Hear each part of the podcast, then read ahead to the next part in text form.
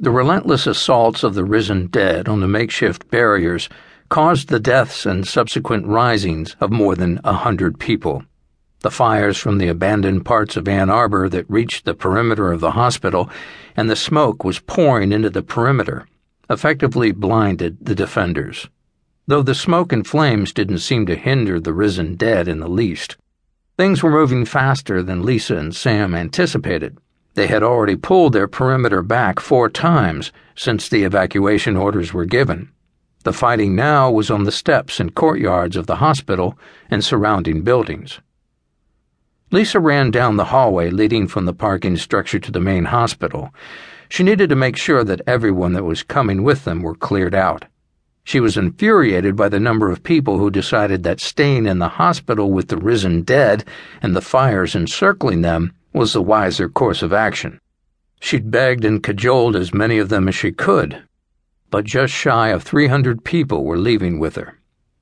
She could sort of see the points that the others made the biggest of which was that all they needed to do was shut off the elevators and block the fire stairs.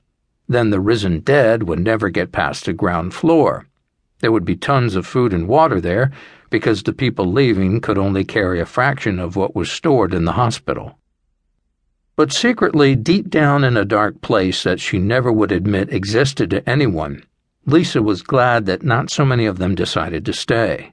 It meant that there were less people that they would have to feed and care for, and less gasoline that they would have to scrunge once they ran out of all that they were carrying. She'd finally decided to leave a quarter of the weapons and ammunition with them.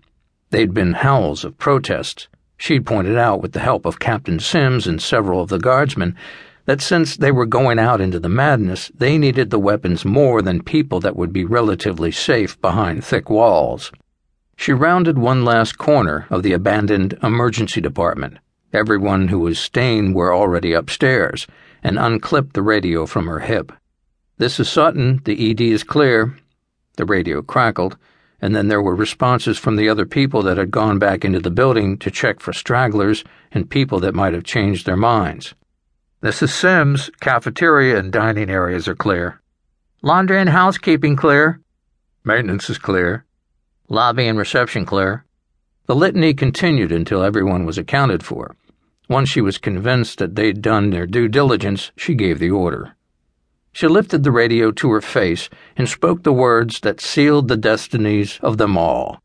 All sentries fall back to the parking structure. The ground floors and sublevels are now abandoned. She then began running as fast as she could back toward the temporary safety of the parking structure. She turned the final corner leading to the parking structure and nearly ran into him. She thought he was one of the people who decided to stay at the hospital. From the look of the bandages hidden under his coat, he'd been hiding a very severe abdominal wound that finally killed him.